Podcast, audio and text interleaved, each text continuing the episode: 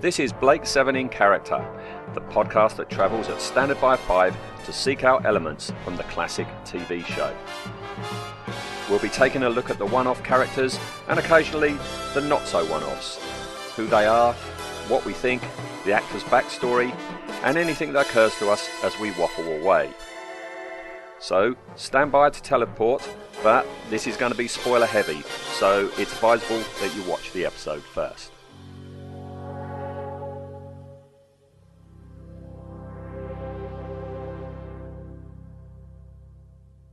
I really wish we had some sort of video function on our setups, Ian, because I'm I'm curious to know what you're wearing today. Well, I, I thought, because it's a space episode, I thought to keep in mind with the space setting, I would wear uh, a top hat, some cheap vampire fangs, and a cape.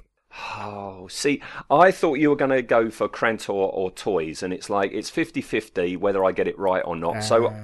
so I didn't want a fashion faux pas, so I've gone for the uh, the, the uh, compare. Oh, right, oh, right. So fishnets, Yes, uh, wrinkled skin, and makeup. yes, and a bodysuit that is far far too tight. Yes, So a, a normal Sunday, you didn't put effort in, yeah. it's just the colour. Usually, uh, it's a Ah, it's right, yeah. it's pink usually, but now I'm in black Ah, um, to, to to to match this show. Yes, That makes all the difference, yes. Yes, so here we are, here we are. It took a while to get here, but here we are. Here we are at Gambit. Yes. Um, um, ag- again, another show that we're going to return to. Um, we're going to do a Docholli episode. Um, so I thought today we're going to talk about everything that's not set on the rink. It's it's quite nice this uh, demarcation zone in that anything on the rink we'll uh, we'll discuss when we do Docholli. Okay. And by rink, I'm presuming you mean old car park. Yeah. Old car park with tinsel. Yes. Yeah, tinsel. Oh, bless you. Budget for that. Yes. What's your What's your um memories on this one? Because this was always I don't remember this originally. Um, as a as a sort of a young, uh, you know, um, impressionable lad, I don't think there's much in it for kids. I don't think it's you know there's no sort of memorable monsters or anything like that. So I don't remember it at all as a kid. But then when I sort of got into the Horizon Blake Seven fan club sort of era, which would have been 81, 82, something like Mhm. that. This was this was sort of the holy grail of of Blake Seven episodes. This is the one that everyone said this is like the best episode ever, the greatest episode ever. This is the one. This shows all the Avon and Villa friendship. This is it. So I, I sort of I had very, very, very, very high expectations when it came out on VHS, and it didn't. At that point, it didn't really match them. But I wondered what your were you the same sort of thing that that it was always thought of as a this is sort of the tomb of the Cybermen of Doctor Who of uh, Blake Seven. Yeah, yeah. I, I was in Horizon same time as Yes. you were, and and that was at odds to what I thought because this story has always really, really annoyed me, and Yeah. um, it's not one of those ones where we've talked about before where I listened to it a lot on my C90 cassette and I forgot the visuals and therefore just went on the audio.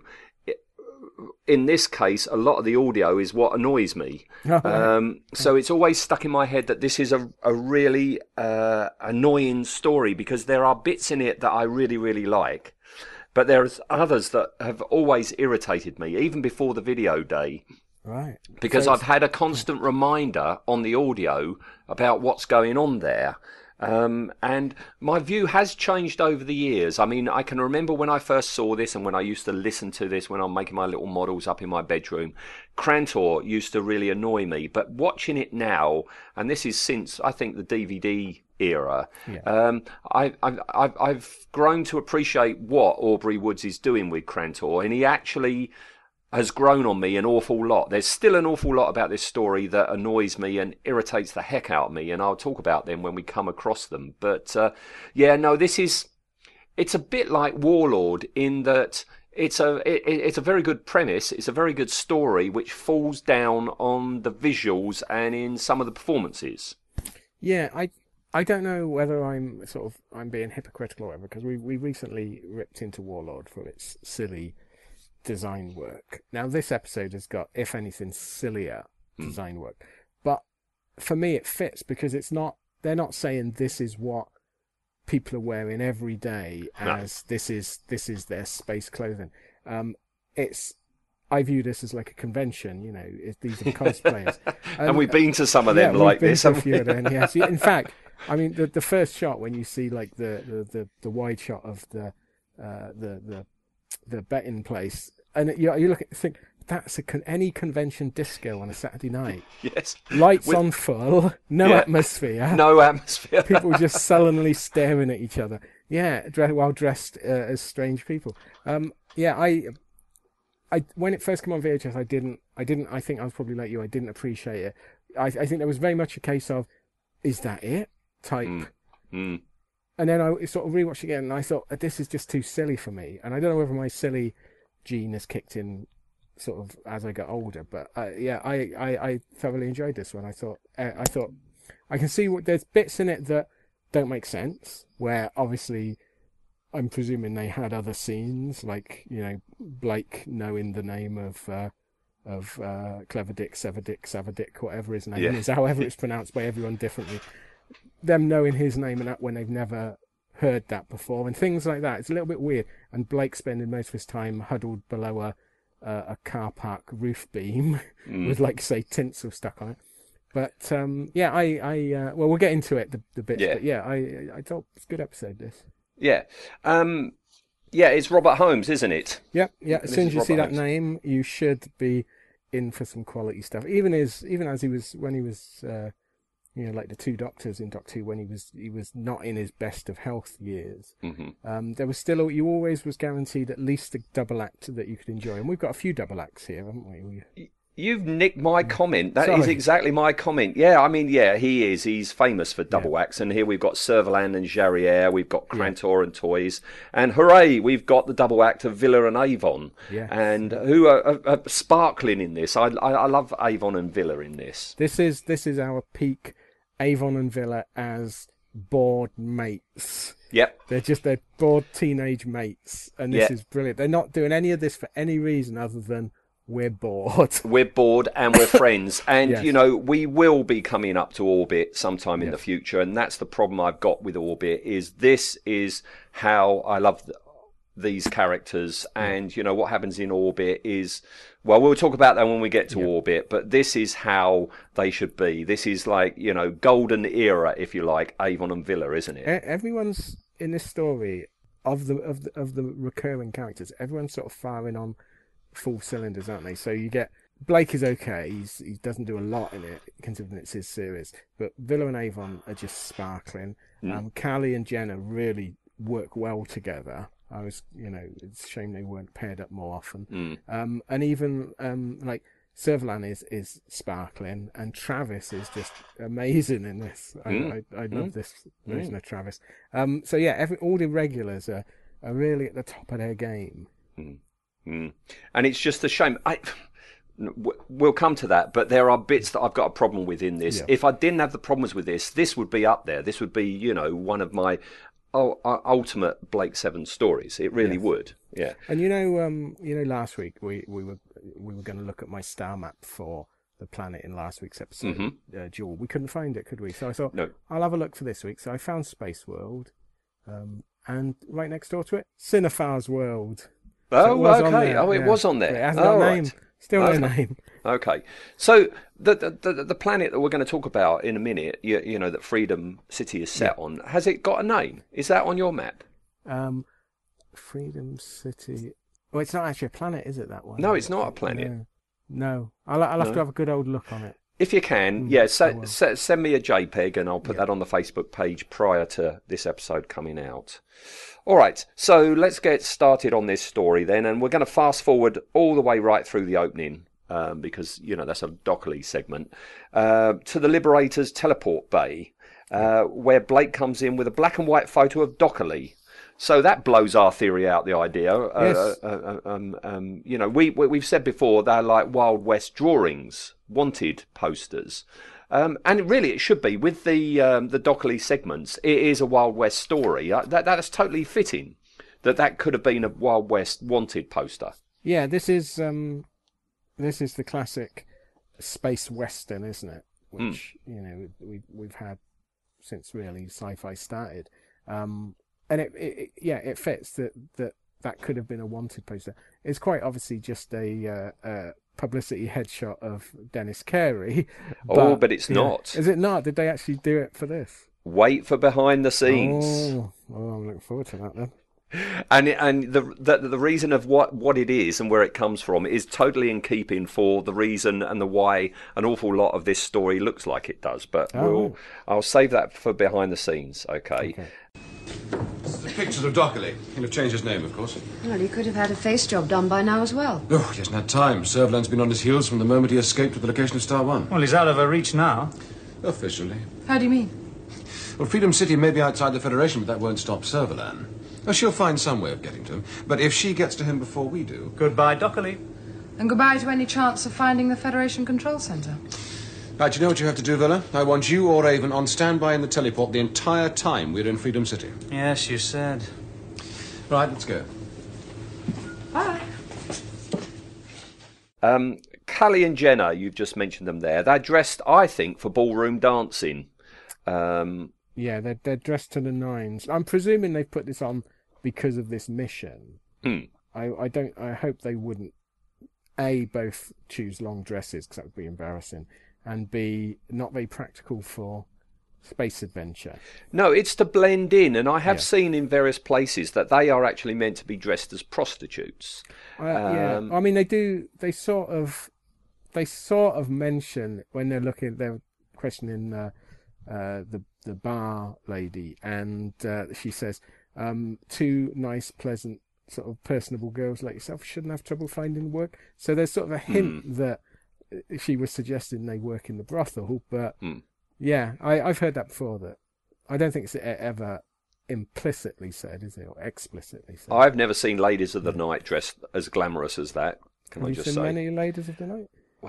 Right, going off on a small tangent, can I just? there are two occasions. One was when I acc- accidentally stumbled into the red light district of uh, Paris once. Oh, right, accidentally, Because I, yeah. I thought I'd take a shortcut and then wondered why everyone is dressed really strangely and then hanging around doorways and it's like, uh, ah. You know? And the other time is when I worked at the Chatham Cinema when I used to do late shifts. Yes, There, um, I, I drive along roads, and yes, there were um, uh, ladies always in certain places every flaming night. you know, so Ladies of the night. ladies of the night, and they didn't dress like music this. they make. Yeah. Yeah, well, I don't know. I never stopped. Uh, right, let's move on. Um, yes, so yeah, they're quite uh, nicely dressed up, and I guess it is the blending. But uh, Blake's gone to no trouble at all. He's just got his puffy sleeves, hasn't Yeah. he? Well, Blake could blend in. He's an everyman, isn't he? He Could blend. He is an everyman. Yeah, yeah. He's just a teacher, like you said Yeah. last week. He's just Exactly, a teacher. yeah. Yes, yeah. Uh, they know Docholli uh, because, of course, yeah, they're searching for Docholli. We're almost at the end of season two here, and the hunt is on for the location of Star One. Yes. And uh, they know that Docholli's gone to ground um, after word has got out that he knows the location of Star One and is hiding in Freedom City, a place outside the Federation. And I for the longest time, I always thought there was an establishing shot of Freedom City, but I think No, I'm I'm nothing. confusing it with the uh, Shadow episode. Yeah, I when we you're, you're, yeah Space World, isn't it? I yeah think, Space World yeah or Space City yeah yeah yeah. Um, no no no we, we we never know the name of the planet. Uh, we don't know how big uh, Freedom City is. It's No. bloody small from what we've seen of it. Um, yeah. I'm presuming it's a. I just presumed it was a space station because you get that one shot where it, they're sort of looking out windows at a star field, didn't they? So I just presumed it was a space station and not a planet. Hmm. But it could be a planet. I could be on a planet, I suppose. I. Well, you know, when when you got Blake in the car park, which we'll talk Yeah. about in the Docholli episode, that's clearly outside because there's wind blowing and things Yeah. like this. So they have gone I mean, outside. What was Blake doing in the car park? Well, we'll say- yeah.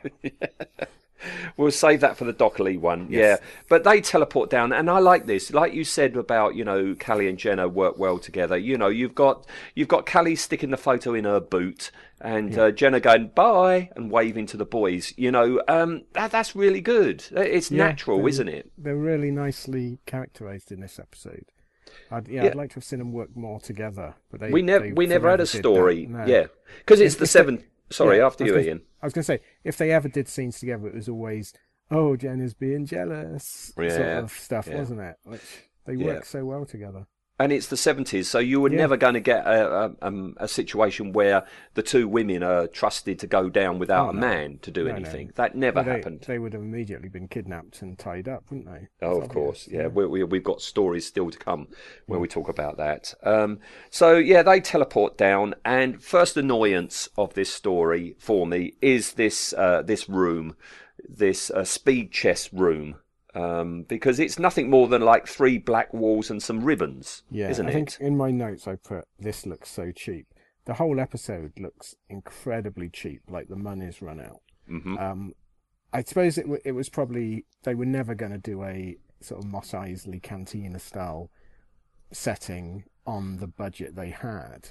But the, I mean, um, you say in the Shadow episode, at least it looked sort of it. It didn't look like like you say three flat walls and a curtain.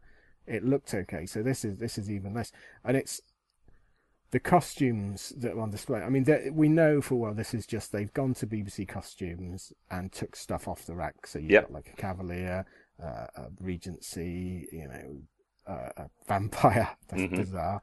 Um, but I sort of think it fits in this. I think they've just got away with it, but it does highlight just how cheap this is. The other thing I, I thought was weird watching it.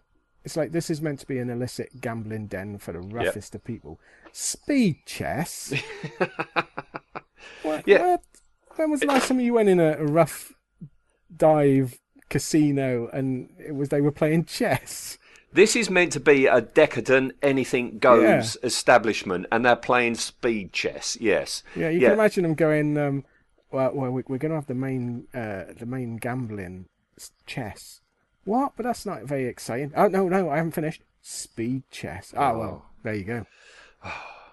I, I'm, I'm like you say. I think you know that, that, that they're meant to be people by you know this motley bunch of characters. You know, like the Mos Eisley Cantina, Yeah. but uh, they've got no money, so they go to the dressing up box big time, don't they? And do. um, and the extras have literally gone to the dressing up box. This first shot when we see them, we've got Arabs and clowns. Okay, Yeah. there are more to follow, but yeah, and the yes, atmosphere. Clown, I forgot the clown. Yeah, and and the atmosphere is terrible. You and I both Yeah. know what a Dronorama quiz night was like, Yes. and uh, this is a drone Dronorama quiz night, this definitely. is.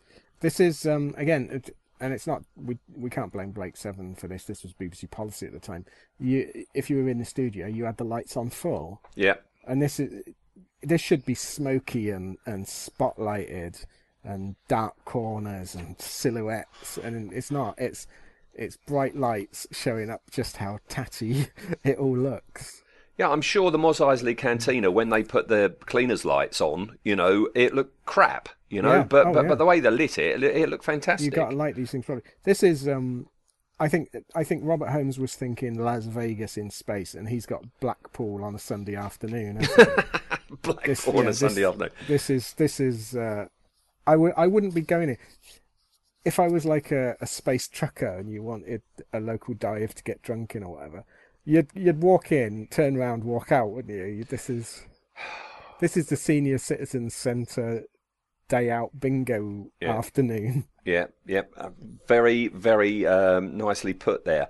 And I wouldn't have had a problem with this on audio at all, except for the fact that the next annoying thing comes up: the bloody compare. Ah, I, Oh, now this is I think this is based on someone, isn't it? I seem to remember reading that this that, is based on a famous... they're definitely going for you know a Marlene Dietrich. They're going yeah, for a cabaret type. type, Yeah, yeah, yeah, yeah. yeah. The decadent twenties vibe. That's what they're This- going for.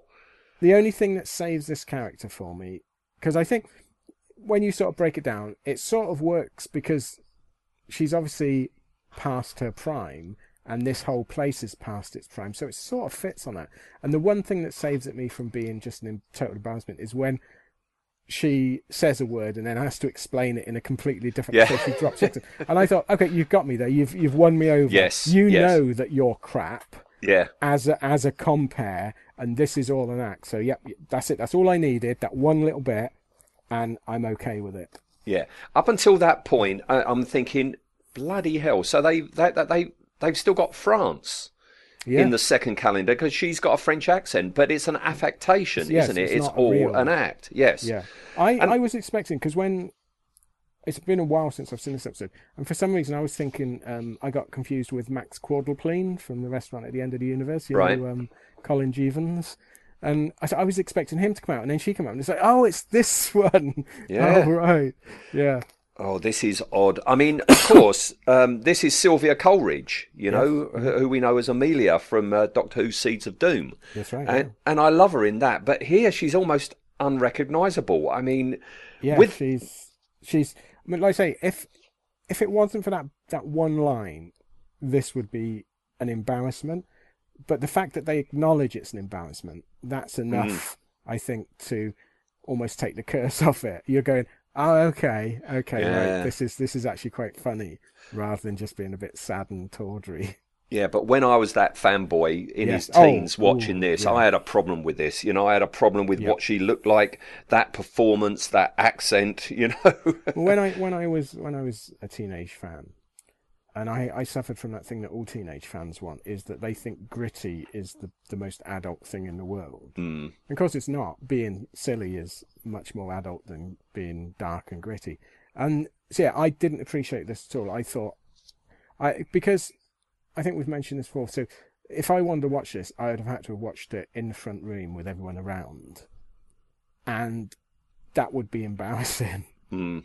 As soon as that compare come out, it would be like, oh god. yeah. This isn't this Yeah. isn't a story you show somebody who you want to get into Blake No, Seven, is no, it? Certainly not. Because you've lost them at this moment. As soon Yeah, as she this- comes out, This isn't the story you try and get a Firefly fan to watch. You go, yeah, Uh, Blake Seven, that was sort of the prototype Firefly. Come and have a watch. Oh no! No, it's oh, it, it is odd. It is bizarre, and like we were saying about you know the extras and, and the dressing up box. Um, you, you, you know, I, I I used to take it too literally. Okay, I mean, if you- if you think about it too much, you know, I mean, it's obviously, you know, it looks like they've all come in fancy dress. Um, but They if are. they've That's literally it. yeah. yeah, But if you set that in the Blake Seven universe where you have got vampires and Arabs and clowns, it means that contradicts what we've been saying. And what we like about Blake Seven is so much from the past, in a very Planet the Apes way, you know, it has been forgotten. Yes. You know, True.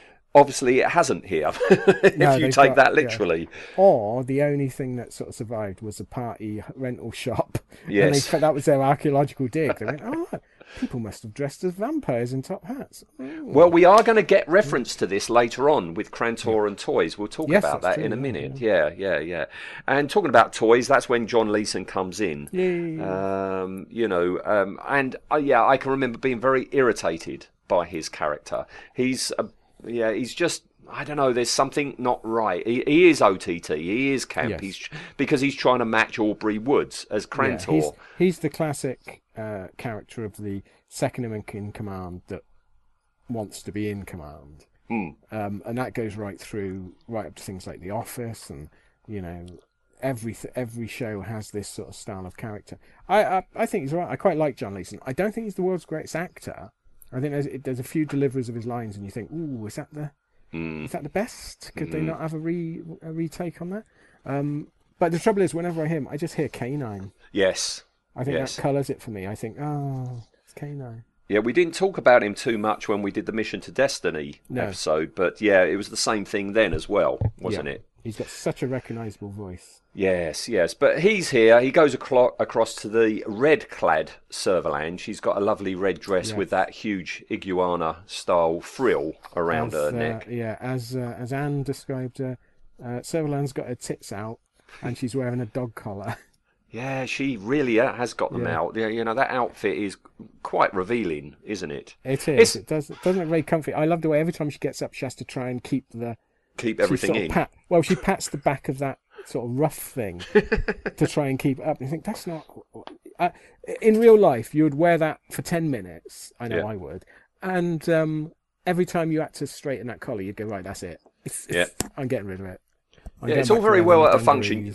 Yeah. you yeah, you try getting in the taxi afterwards Oh, yeah, and keep that intact. Yes, yeah, yeah, yeah. But uh, yeah, she's there with this new aide that we've never seen and we'll never see again called Jarriere. Oh. Now We'll- this this this is some this is a character that I have got a problem with. Not necessarily a character because it could have been interesting, but a he's Mister Exposition. He's only Oh. there to say. Uh, what are you doing, Servalan? What's that? What's this? And it gets so tiring. But the other thing is, the actor is awful. Mm-hmm. I, he's, it's like he's was he brought in and he's just reading it. It's terrible, especially when I mean, the poor sod, he's not probably not the greatest actor in the world, and they put him against Jacqueline Pearce at Yeah. the height.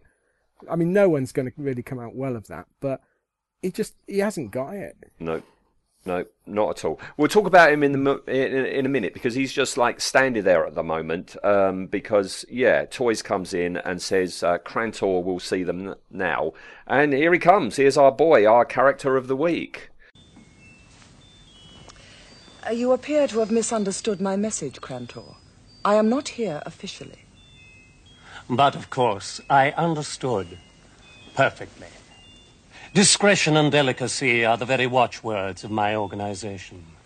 Uh, Just tell me your requirements, and I will see that you are provided with the most sophisticated and subtle forms of satisfaction.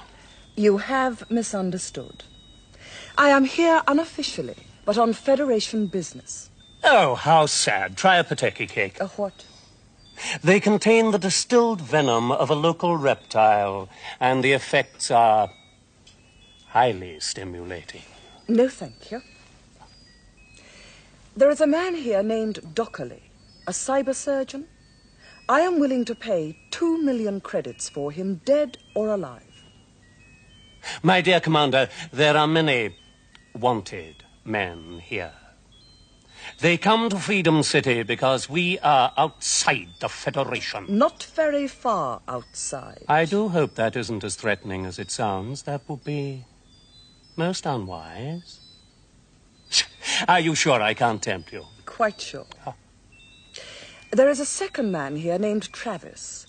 He has an artificial arm and an eye patch. I am interested in finding him also. An eye patch. Oh, how quaint. Yay! Yeah, and Aubrey Woods. Right. I love him. I love him. I have, Right. to say, I have to get my cards on the table. I love him. I think he was brilliant in Day of the Daleks, and I do think he's brilliant in this. I I um I've grown to appreciate him in the the role of Krantor much more over the years, but I can remember being deeply irritated by him because you know, like you were saying, when you're a young teenage fan, you want gritty. You know, you don't want camp, you don't want over the top. You know, and and you can't get more camp or over the top than Krantor, can no, you? No, he's he's he's Camp's poster boy, isn't he? He Yeah. uh, in a dictionary under the word camp, there's a picture of Krantor. Yeah, and it he's totally suits him, doesn't it? Yeah, it it totally works suits well. the character. Absolutely. I, the problem I had when when I watched it on VHS for the you know when it first came out was the the look of him. Um, I thought it coupled with his over the top character, I thought the the look pushed it straight over top. But then, I mean, I I realise now that it fits perfectly. He's hmm he's a very camp person, so he would pick a very camp costume. Outfit. Yeah. I think it's, I I don't I have something against and in sort of real life as well. You know when when people apply makeup that's coloured or too thick and you get that weird sheen Yes. and he has that. It's like it- a sweaty sheen, yeah, isn't it? and it I don't like it and I think that might have coloured my my perceptions of him. Mm. But uh, watching it this time and watching it the last time I watched it, I yeah, I, I think he's brilliant. I think he's he's hit just the right level of not quite taking this as, as serious as some of the others are, which I think is probably the right way to play this particular episode. Yeah. Um, I, f- I, I, I, I do feel like a monstrous hypocrite. Why do I like this, but I didn't like Warlord? Mm. Mm. I don't know. and I, I think it's got to be intent, and also it's a much better script. No matter, you know, I mean, it's as a script, it works really well. I think. But also, you hit the nail on the head earlier. You know, in Warlord, the costumes that people Yes. are wearing are meant to be the costumes of that race, of that planet. Here, Yeah. this is just dressing up. yeah, uh, in Warlord, they're saying this is meant to be real. This These is are meant to be space people. realism. Yeah, and it doesn't work. Whereas this, they're not saying this is real people. This is realism. They're saying these are people on a stag night. Yeah. This is what you would wear, and it, it's like, yeah, you're right. It would. People Yeah. would dress up like this, and he like you can see. I mean, there's one line that Krantor has where he's sort of saying, I, th- I don't know if it's Krantor actually or, or Toise, and he says, I wish everyone would throw themselves into Carnival like we do. And I think, oh, that would have been brilliant if they'd have just had a few people dressed in you know, Blake style Robin Hood costumes or something. You know what I mean? Sort of eh, st- costumes we've seen before, just to show that ah, this isn't the norm. This is these people have dressed This up. is something else. Yeah. Yes. Yeah. Yeah. And he looks great. I love that suit. It's Oh, very. yeah, it's yeah. very Blackadder three Yes. to me. Well, it's, I mean, he is. He's meant to be the Prince Regent. Prince? Regent, yes. Hugh Laurie, yeah. Yeah, yeah, so, um, uh, yeah, I, I, I love it. I think it's a really. Uh, I, I'm not a great fan of that era of costume, and I think just afterwards, costuming got better. But yeah, Hmm. it is. It is nice. You can see Hugh Laurie wearing that, can't you? Oh, absolutely, absolutely, yeah. Um, Servalan says that she isn't there officially, and Yes. uh, and and Krantor says try a pataki cake, and I thought, oh, pataki cake, that's a strange uh, See, uh, I- word. I, I couldn't work out what he said there, and I, I played the subtitles, and it was in Dutch. Ah. Didn't help, and I, I, I was going to look it up, and I completely forgot by the end of the episode. no, it's a called pataki cake. Yeah, P A T A K I.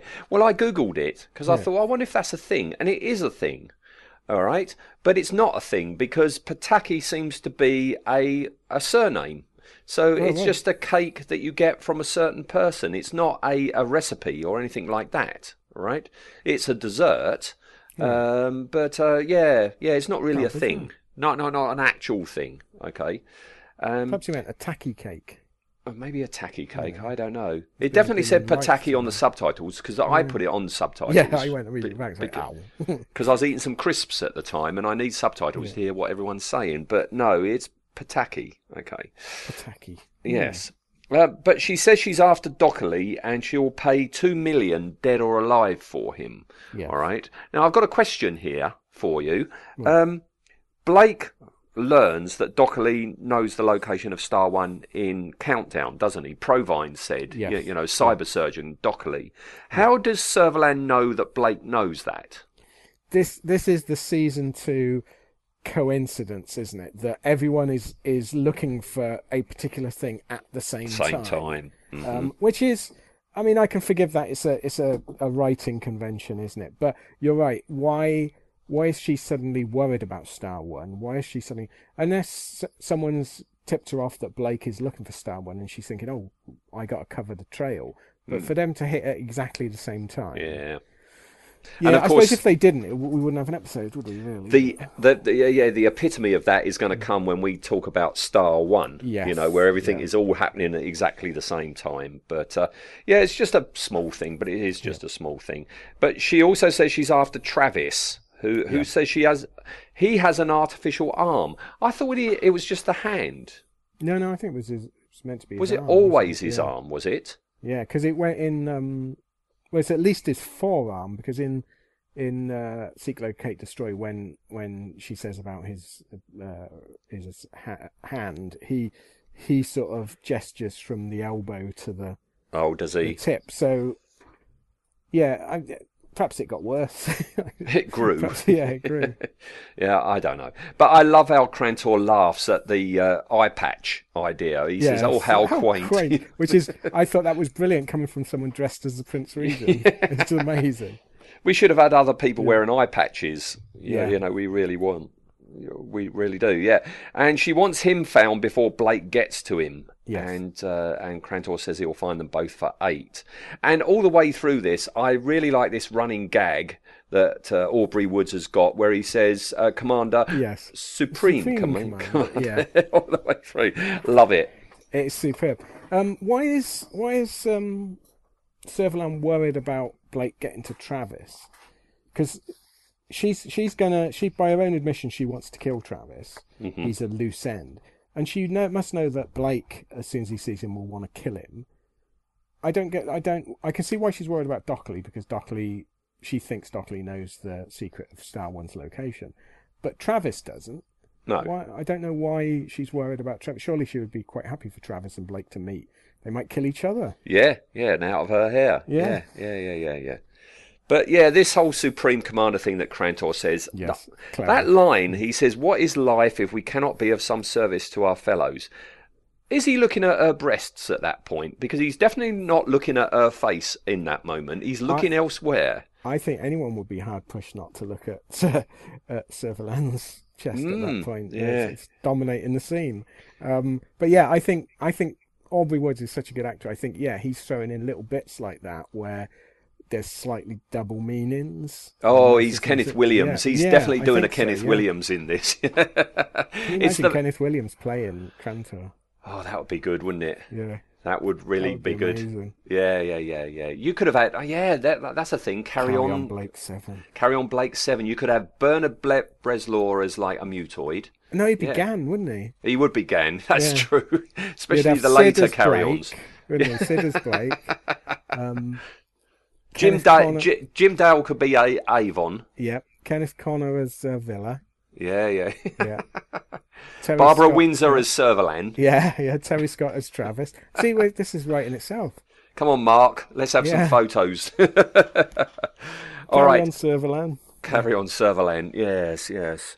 Um, Jacqueline Pearce, she struggles to get off that hammock. You were saying, you know, Oh, yeah. I mean, I'm she's on some sort of like hammock bed thing. Uh, she tries to get off with her outfit intact and leaves.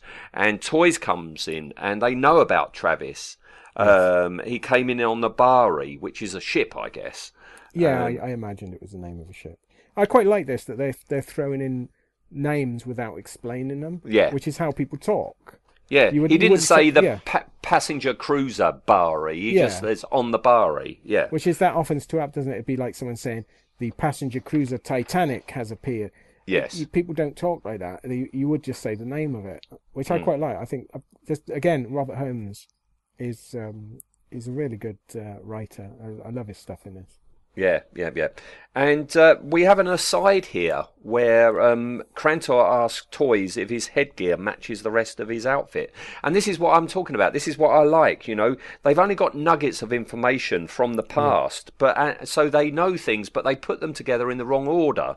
Um, and it's not complete. You know, you've got Krantor saying about, oh, this this outfit is styled after somebody called the Yeah. Prince Regent. They don't know who it is. They don't know. No. They don't know the name. Just somebody was called the Prince Regent, and then he goes on about Mardi Gras, and he clumps the two together. These two things from completely two different places. I like. I love all this. Well, I, that's I think that's how we w- we view history now is the same thing, and it's like we said before that if if you could get a time machine and go back, I'm sure there's stuff we've clumped together that was hundreds of years apart hmm. for the people taking part of it. Yeah. You know what I mean? Like, oh, the the Beaker people used this vase from this point to this point, and I bet they didn't. Yeah. We're just guessing because of where it was found in the, the you know in the earth. But I like this that yeah they've they've they perhaps got just a, a fraction of a sketch of what the Prince Regent wore, Yeah. and that it was the Prince Regent, and that's it. They know nothing else about it. Yeah. Yeah. I love it. All of this. Yeah. I mean, we've talked about it before when we were talking about our um, uh, Themijig. Uh, uh, what's his name? The guy who was in Uh, the tower uh, with his flintlocks and stuff Yes. like that. It's just a mishmash of old uh, history, isn't it? Yeah, Yeah. and that's how Yeah. it should be. Yeah. Um, Toise also says um, they don't know about a Docholli, but there's somebody called Klein. Klein, yes, Yes, who was on the bar A and did some surgery after an accident on it, and he stays on the rink, down in this thing called the rink. And uh, Krantor is curious as to why Servalan wants to pay so much for him and suggests getting any information out of him before handling over the dead body. And then feeds Toise in a, I thought, pretty suggestive way, don't you think? Yeah, yeah. I think. Well, I think probably sexuality has moved on a bit, hasn't it, since Hmm. in, in the, the time? But yeah, it's quite suggestive. Quite. There's, Yeah, with with Krantor, anything goes, doesn't yeah, it? you, you think so, Absolutely, yeah. which yeah. fits in with the this being a, a sort of a pleasure.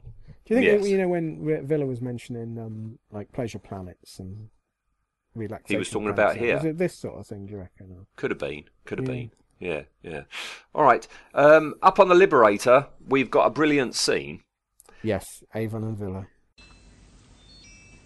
They say it's wide open. What is? Freedom City. So I've heard. Wide, wide open. Got everything a man ever dreams of, they say. Space City pales by comparison, they say. You know, if it was a desert down there, so hot your eyeballs frizzle, poisonous snakes under every rock, Blake would have sent us. you can bet on it. Bet. Why not? It's perfect. What is? There is a casino down there. It is called the Big Wheel. No stake limits. Why don't we bust it?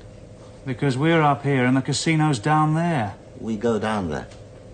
We can get Orac to operate the teleport. He can do it just as well from down there as up here. You mean we take Orac with us? Of course we take Orac with us. You dummy. You haven't caught on, have you? What's in your mind? The big wheel is run by a computer that fixes the odds at 5% in favor of the house, right? Right. Right. Orac reads computers.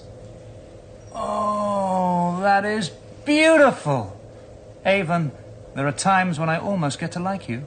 Yes, well, that makes it all worthwhile. I mean, you give me a warm feeling right here, round the money belt. We are going to need some kind of casing for Orac. Wait, suppose Blake wants fetching up while we're on surface. Oh, he'll be several hours looking for Docholli. We can break that casino and be back up here inside of one hour. He need never know that we were gone. I just need a convincing. I'm convinced. I'll get a casing for Orac. Just a minute. Look at Orac. I mean, look at it. It's a bit on the bulky side for smuggling into a casino, wouldn't you say?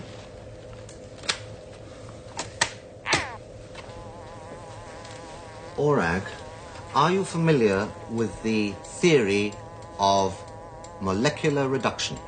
Am I to assume that you refer to the stabilized atomic implosion? Yes, Vila and I were just discussing it. We were? And I was assuring him that the whole idea is an absurd fantasy. On the contrary, it is neither absurd nor is it a fantasy. Are you suggesting that you know more about the subject than I do? It is not a suggestion.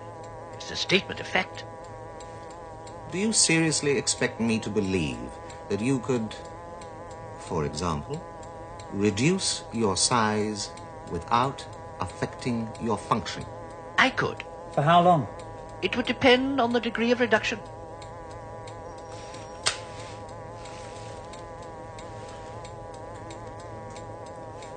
Approximately one eighth of your current size. Two hours, six minutes? Talk's cheap. Uh, does that mean something? It means he doesn't believe you, and neither, as a matter of fact, do I. I take it you wish me to prove it. Why not? Despite all the, you know, the cheapness and cost cutting that we've had so far in this episode that irritates the heck out of me, like I say, this is Golden Age, Avon, and Vila that we've got right now. Yes, yeah. This is when, whenever I think of Avon and Vila, this is the Avon and Vila I think of. Um, and it's just brilliant. The the act the, the actors are so happy in their in their sort of characters that it follows over. So these these are real people at this point. Mm. I've got the word comfortable. Yeah. They're comfortable with each other, aren't they? Yeah. You know, yeah. There's no pretense, are they? The way they're sat, they're not trying to impress each other. No, They're not trying to out, uh, you know, one-upmanship each other. They're just. It's if just they'd have natural. been, yeah, if there'd have been a pub there, they'd have been. Let's just go for a pint. yes. You know, Uh, yeah, it's brilliant. It's so it's what it's superbly written and it's superbly acted. Yes. This is this is top TV, whether be it sci-fi or anything. I I think this is this is superb stuff. Yeah. Um, something I'd forgotten though, um, you know, when I, I- the only you, you know resort I had was my audios, is the visuals, and Vila is actually playing actual chess, isn't he? Yes, that's yeah, that's the chess set sets that anybody could buy, you know, back in the late Yes. seventies. You know, and in fact, I think I had one just like this. So I've I've just assumed that Vila's they knew they were going here because you know it was a Blake. It wasn't a last minute thing on Blake's part. So I think Vila's been practicing with the idea that in the back of his mind he wanted to go. You know he was desperate to go down there to Mm. to do a bit of gambling. So perhaps chess is like it, that's the cool thing now. You know. I love it though, and I love the way that Avon he's just sat on the floor, isn't he? You yeah, know, he's he's bored. he's bored, and he's fiddling with some round playing cards. Yeah. And Space I cards. space cards, and I paused that and I tried and tried to see what the image is on Alright. those cards, and I can't make out what the heck that is. I don't know. I don't know. I, don't, I doubt they would have made them specifically, but you never know. I don't know. And but Vila, he's gutted that they're Yeah. not he, that he's not down there in Freedom City, and he also says that if it was a desert planet, Blake would have sent them. Yeah. Uh, and um, and you can bet on it, says Avon, and a light bulb pings on above his this, head, doesn't it? This is um, this is this is let alone Blake being in Everyman. This is Everyman behaviour, whinging about the fact that if there's a crap job, you Yep. get to do it. But if it's Yep. a good job, the boss goes and does it. Yep. This I you hear this even now. You know, in workplaces, it's it's really good. But uh, I do like um, that it's it's Avon instigating this, isn't it? He's a Yeah. scamp. He's a, he's a, he's a naughty boy in this. Yeah, and how good is Paul Darrow? Because he stands up and he says, "Why not?" Ah, Yeah, and he goes on about you know this big will, you know, and I love his delivery. I love Yeah. I love the way Paul Darrow delivers Com- this. compared to the uh, Shatner-esque. Yeah, One shouting of, of yeah. season four. Yeah. Yeah. apparently there's a thing called a big wheel, Yes. and and it's controlled by a computer. And and Orac can read computers, and all of it is brilliant. The Yeah. two of them, as I say, are terrific. But the thing I don't like is that line where Avon calls Vila "you dummy." You haven't got it, have you? You dummy. That Uh, doesn't yeah. sit well for Blake Seven for me. I well, I suppose like the word dummy using it, or because because I mean you would say that to a mate, wouldn't you? If they're if they're slow on the uptake, Yeah, but it's too real them. world. I think. I Yeah, think it's yeah, just right, too yeah. too real world. But there's compensations because you know the We lines. yeah. yeah, yeah, yeah. Vila saying Avon. There are times when I almost like you. you know, Uh, yeah, and then uh, Avon's yes, well that makes it all all worthwhile. worthwhile. It's he's brilliant. He's he's he is just brilliant. It's such good stuff. yeah, and and Michael Keating saying about you give me a warm feeling Yeah. right about here where the around the money belt. yeah. they are classic Avon and Vila lines, aren't they? You'll have to play this scene in full. Oh, I, no, no, definitely. I've, I, I've already um, marked that. No problem. I've, I've already um, cut out the audio that I need for this uh, for this episode. He's just going to play the entire episode. yeah. You well, yeah, all the Avon and Vila bits. Yes, yes. Um, but th- my question again is right. This plan that they've now come up with. Why do they need to do it? You've got a room full of wealth, haven't you, on the Liberator? Yeah. You know, Well, they- and I mean, uh, it, it, the, the the amount of wealth that's that makes up wealth changes, doesn't it? Because in in um, Spacefall, Avon's getting something like five million from the banking cartel, and that's that's more wealth than the Federation's got. Whereas suddenly now, Krantor's making four million just on, you know, thirty percent cut on the wheel and that.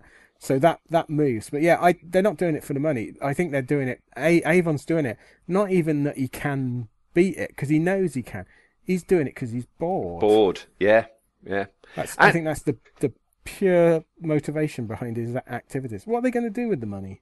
I was going to say they get the money at the end. How do Yeah. they spend that? They don't go anywhere to spend it.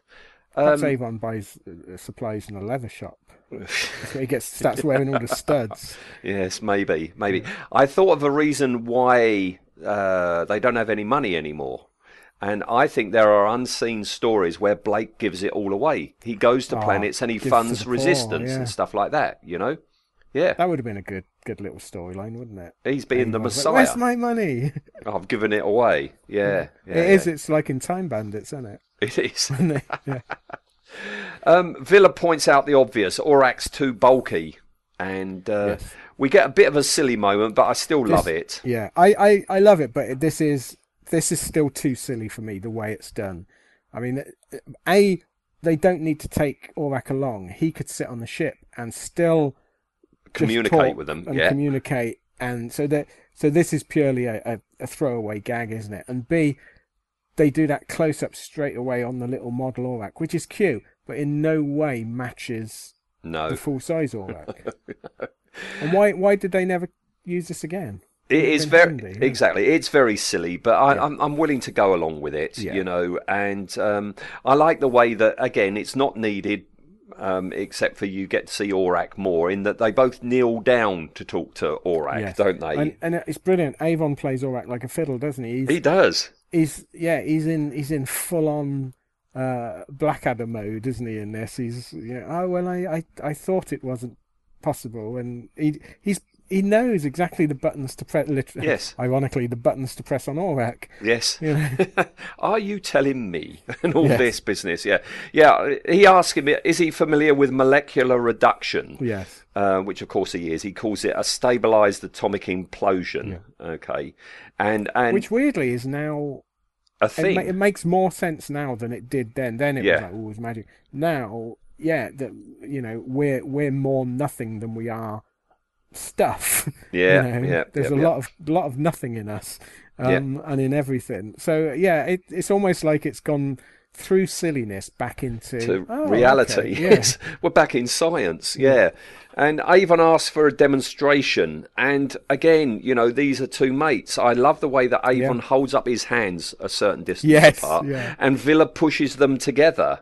And uh, they want Orac to demonstrate by shrinking to approximately one eighth. That that sets in the seventies, doesn't it? It's not yeah yeah yeah you know thirty percent or anything like that. It's uh, one eighth. Well, I think this shows that um, Avon was a scale modeler. Do you youth. think? Yeah, I think Do you so. think? All right. I yeah. so. That would explain a lot. Yes. You're just saying that because you want to be Avon. Yes. Yes. Yeah. and uh, yeah, we get this clumsy wipe to the reduced Orac, which doesn't look anything like Nothing the, uh, it the, the, the the the other one. Now, um, Alex over at Century Castings. Yeah, he makes little. He makes little Orac's, and you know I'm I'm really thinking about getting one because I didn't realise. I do. If you if you, if you study that shot, I thought it was tiny. I thought it was like matchbox size, but it's No, no, actually no, bigger it's- than yeah. that. And Alex does do one. Uh, I'll put the link on the Facebook page to Alex's thing, and um, I'm I'm thinking about getting one now because Alex makes them and they do light up. Yeah, they as look well, really and good, everything. they They do. do look really good, and and I For- thought that yeah, I was going to say for anyone anyone new listening, uh, when we say Alex, we mean Century Castings. We do. I'm sure you'll put a link in, won't you? somewhere? I am going to put a link in. Uh, yeah, yeah, and and I think it's totally appropriate that we're talking about Alex at this point because I know from Small Space last year that Krantor is Alex's favourite guest character go. in Blake Seven. Yeah, so uh, entirely appropriate that we mention Alex. Hello, Alex. Hello, Alex. Yes, yeah, yeah, yeah. okay, all right. Um, yeah, and and straight again, mates, mates uh, again. You know, Avon and Vila shake hands, don't they? These are these are two school kids egging each other on, aren't it? This They is- are. Yeah. and I love They- it. This is this is this is to me this is much more adult and interesting than some of Blake's pontificating about freedom. or or Tarrant's posturing or Oh, anything like that. Yeah, yeah. yeah. This is why I wish I wish Avon ever put Tarrant in his place when he bullied Vila. Vila, yeah. He should have And done then- more, shouldn't yeah, he? I think Yeah. so. Yeah. The, the the Avon from here would have done, yeah. Oh yeah. All right, well, we've got to fast forward through an awful lot now, and we get to Servalan talking to Jarriere. Oh, you don't trust Krantor? He is a despicable animal. When the Federation finally cleans out this cesspit, I shall have that vulpine degenerate eviscerated with a small and very blunt knife. Um, if the Supreme Commander feels like that about him, For the moment, we need Krantor. even if he cannot be trusted. Oh, he can be trusted to do anything for money. He'll deliver Travis. And Docholli? I told him Docholli, dead or alive. Already he is wondering why a corpse should be worth so much. Then, ma'am, we are likely to get the corpse. Yes, After Krantor has learned the answer to that question. exactly. Now, we've. Expositioning with Right, let's talk about him now, then, shall we? Because, yeah, I've got a Well, I- problem with him. Well, I've got a huge problem with him, but my memories of him, because I didn't remember him at all, even from the VHS days. So, um, what I had, uh, I had someone ask me to commission, you know, my little um, IMAR figures when I did them, the one Yeah. thirty second scale, not one eighth scale, one thirty second scale. um, I did, I did a load of figures, and I did a seven figure, and someone said, um, and they were, they were from Horizon, and she wanted a, a figure, and I thought, who the hell was that? And I had to go and track him down, and then uh, this might even have been pre VHS, and I had to find clips and that. And uh, I I thought, oh, perhaps this perhaps this is a, a major character that I've not realised. If someone wants to commission a kit, you know, of him, and, Yeah. and he's not. He's a nothing of a character. He's a nothing. Nothing. Um, yeah, as you said earlier, he's not in the same league as Jacqueline Pearce. No. He's there solely to give questions, so Servalan very clumsily gives the exposition. You know, it, it is daft. I, I, I don't like this segment at all because He- it is exposition. It's pure exposition. He is Basil exposition, but it's also he doesn't even do it in a particularly good way. He sounds like he's asked these questions three hundred times before, and he's you know what I mean. It's there's there's nothing naturalistic about the way he's acting. He's like the village idiot. He really is like the villi- vi- village idiot. The actor's a guy by the name of Harry Jones. Okay, and um, yeah, he he's miscast in this. Well, he's not because he's thick, isn't he? He doesn't understand things, and things have to be Well, my- explained over and over again to My him. My question is, who is he?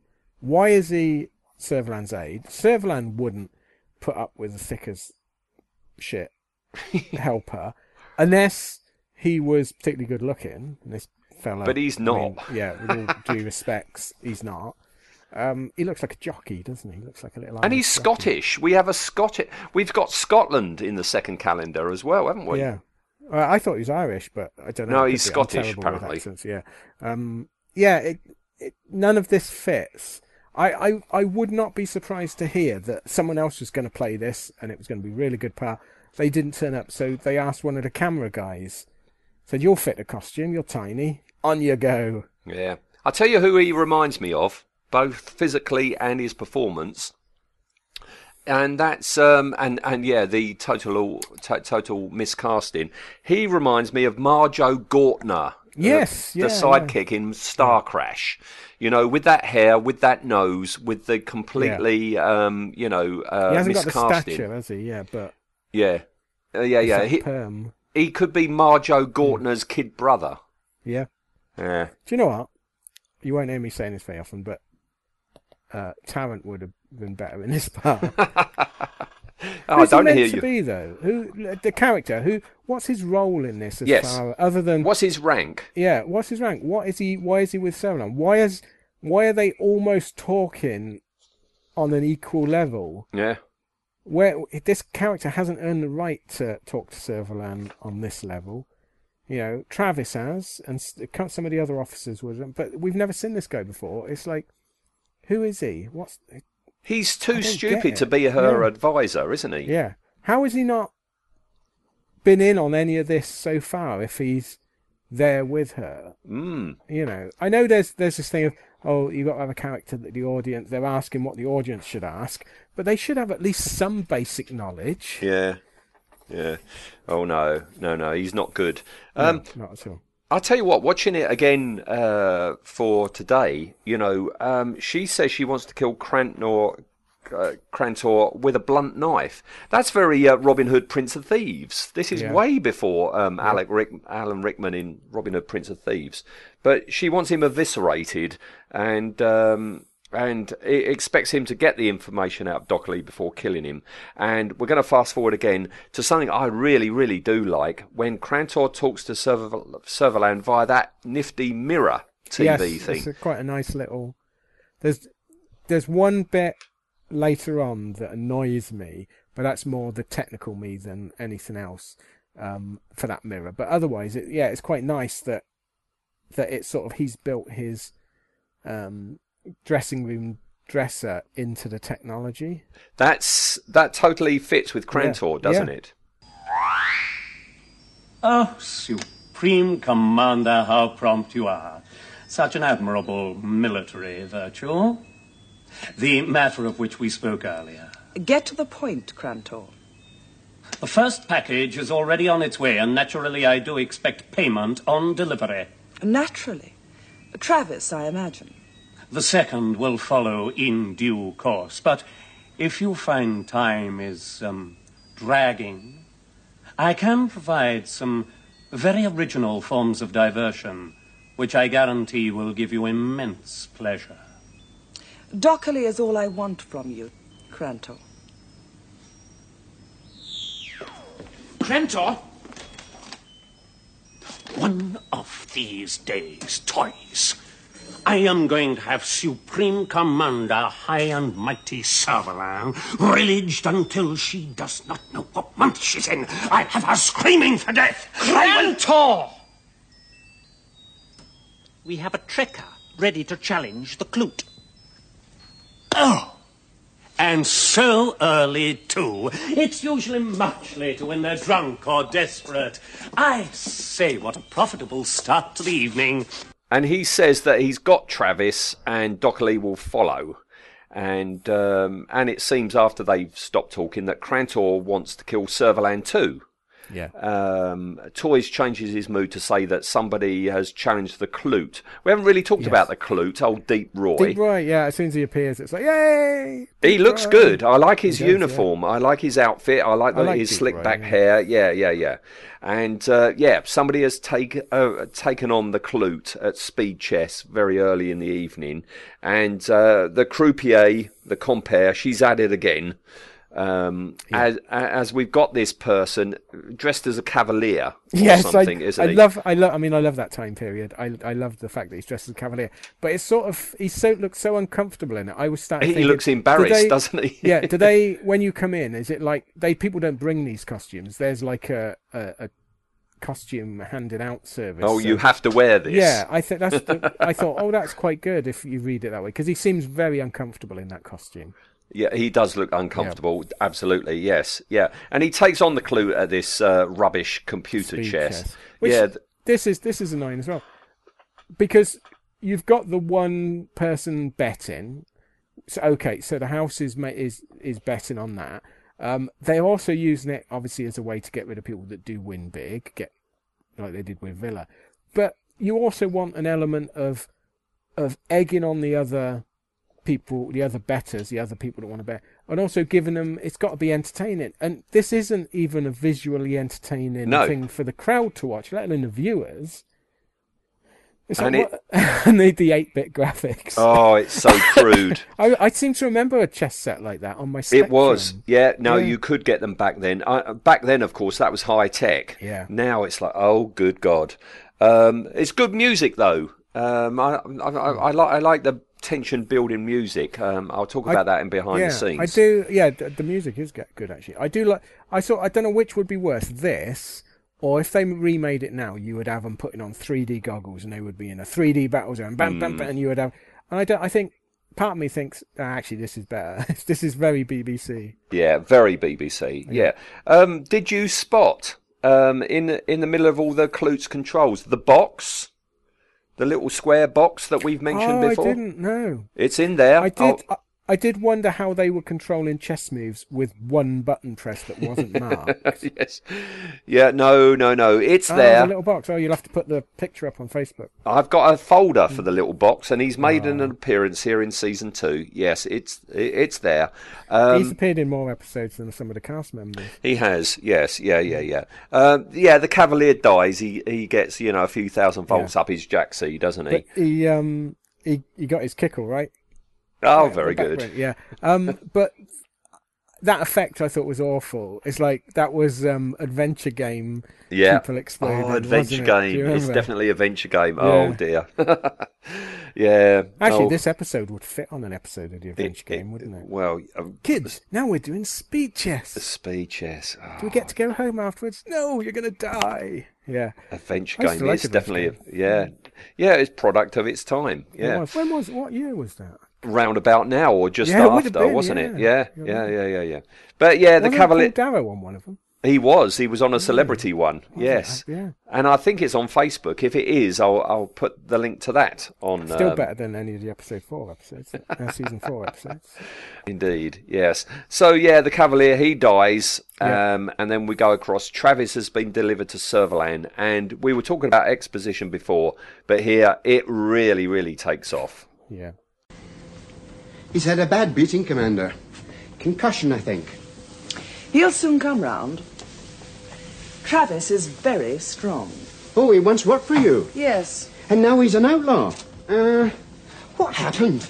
he outlived his value.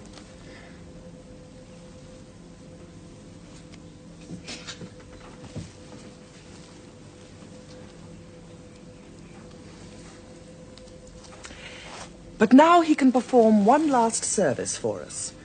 In what way, Commander? Travis has been here weeks. He will have found out where Docholli is hiding. Perhaps not, Commander, if he's no longer interested in the affairs of the Federation. Mm. I know Travis better than he knows himself. He has one single dominating obsession, and that is to kill Blake, The revolutionary. the political criminal.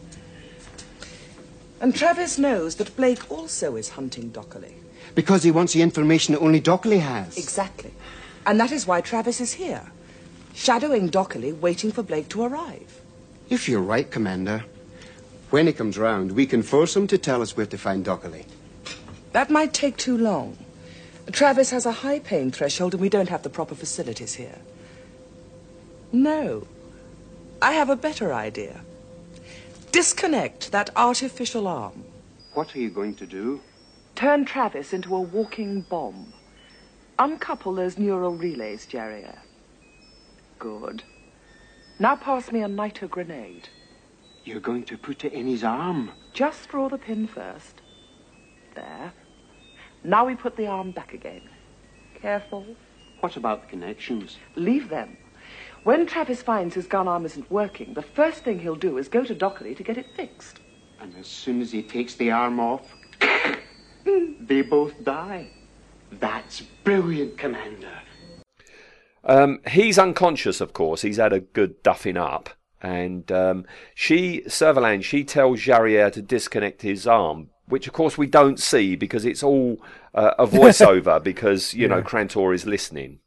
I thought, yeah, I, I thought to myself, that's either very clever or again very cheap. But they knew they because because when we later see Travis's arm, it's like two bits of old downpipe. It stuck. Together. And- so I thought that's probably clever, but I like the way it's it's almost like when you're listening to the radio version of Hitchhiker's Guide and when they're they're saying they're doing something on the like in the heart of gold, and you think you're just picturing these actors stood around the Yeah. microphone doing it, and this is the same where they're sort of going, cut this, then push, just put that there, and then wire this, th-, and you think you're just stood around the microphone, you're not doing any of this. Yeah.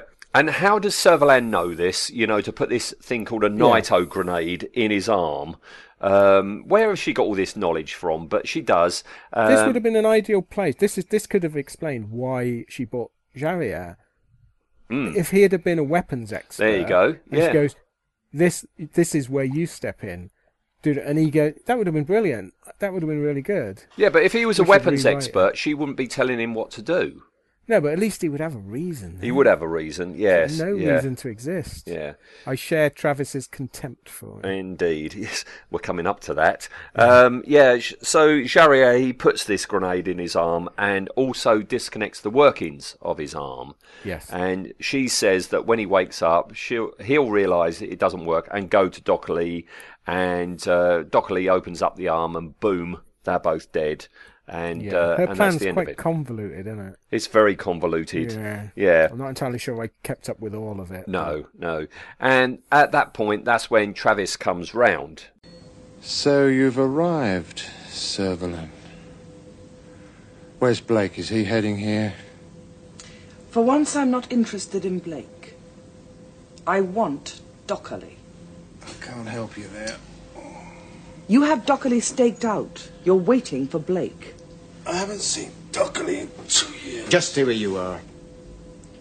That your new muscle, Servalan? Looks like a powder puff. Yes, well, let's forget the pleasantries. Tell me where to find Docholli. I'll let you have Blake. You haven't got Blake. Travis, we can forget the past. Wipe it out. I'm willing to help you again. My arm. What have you done to my arm? Why? What's the matter with it? Damn you, Servalan. It must have been damaged when you were brought here. Shut up! So, you're working with Krantor. Just bought a little help. Travis, you know why I want Docholli. His mouth has to be sealed. Why don't we trade? And um, I must say here that uh, I I think Travis looks really good when he's out of his uniform. That outfit he's in is is really nice. Yeah, he. I. I think Travis is excellent in this. I. I really do enjoy. Um, you know, uh, Travis Mark Two, and I think this is a really good episode for him. He he hits just the right notes. He Mhm. plays it really well. Um, and yeah, he looks he looks really good with a bit of stubble. He does. He does. Yeah. I, I, I like those fatigues he's wearing. Very Star Yeah, Wars, I thought. You know, very are, yeah. utilitarian. And Brian Croucher in this scene, he's Oh, not. He's not the. You, you know, a lot of people, you know, vilify him for Yes. his role as Travis, but here he's not going over the top. He, he, I think he's really, really good in this scene.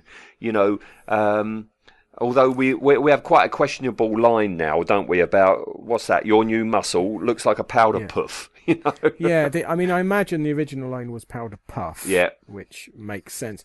So I don't know whether that was like a made up thing at the time. I mean, different. It was a different age. It does.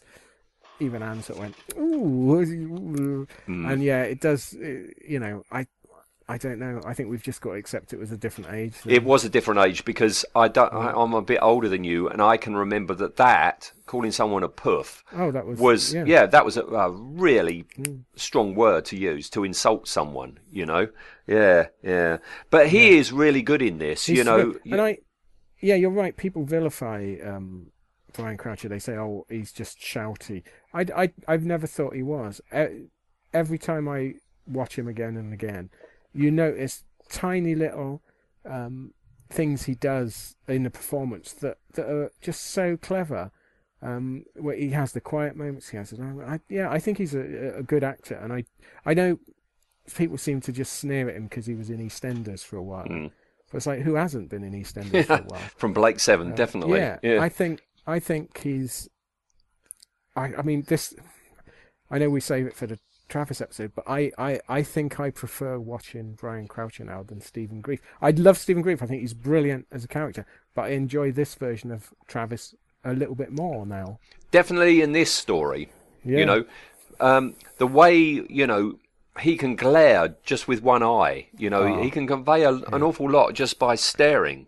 Well, doesn't is it um, Chenie the the barmaid when she says about his uh, glaring yellow eye? Mm. And it's like, yeah, he's he's he's superb. He really is good. This is one of his best performances. When he says, "You know, damn it, Servalan, what have you done?" You know, uh, he's not over the top. You know, he's really restrained and, and, and, and, and brought it right in and, and, and terrific in it. And there's a, a, a scene later on when he um when he kills uh, Severdick, Clever Dick. which is weird. Clever Dick, yeah.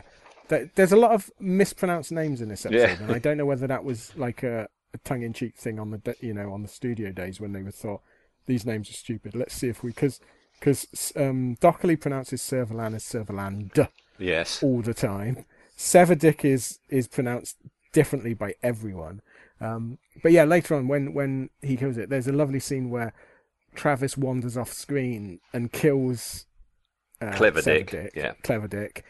And that so reminded me that I don't know whether you remember it. There used to be a program called Turtles Progress, and there was a character in it called Razor Eddie. No. And he and but every time he he was like the hardest man you've ever seen on telly.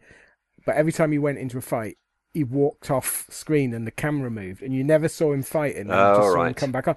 And it this reminded me. So I thought that's so clever. Rather than showing a horrible, belaboured hiding behind boxes and Yeah. firing your guns, just the fact that we're, we're so confident in Travis. There's no worry. He's gonna he's Yeah. gonna kill this guy. I yeah, I clever stuff. Really nicely characterized Yeah. writing. And I like this scene. I like this mm. scene between Jacqueline Pearce Yes. and Brian Croucher. You They know. play so well. They do. Each other. They do. So yeah, good, yeah, yeah. And Servalan says, "Give me Docholli, and I'll give you Blake." You know. Yeah. Um, which is, I mean, that's all he wants. She tells Jarier, doesn't she, that you know, I, Yeah. I know Travis better than he knows himself. All he is obsessed by is Blake. You know. And Yeah, yeah, that's his- yeah, That's all he wants to do is kill Blake. yeah.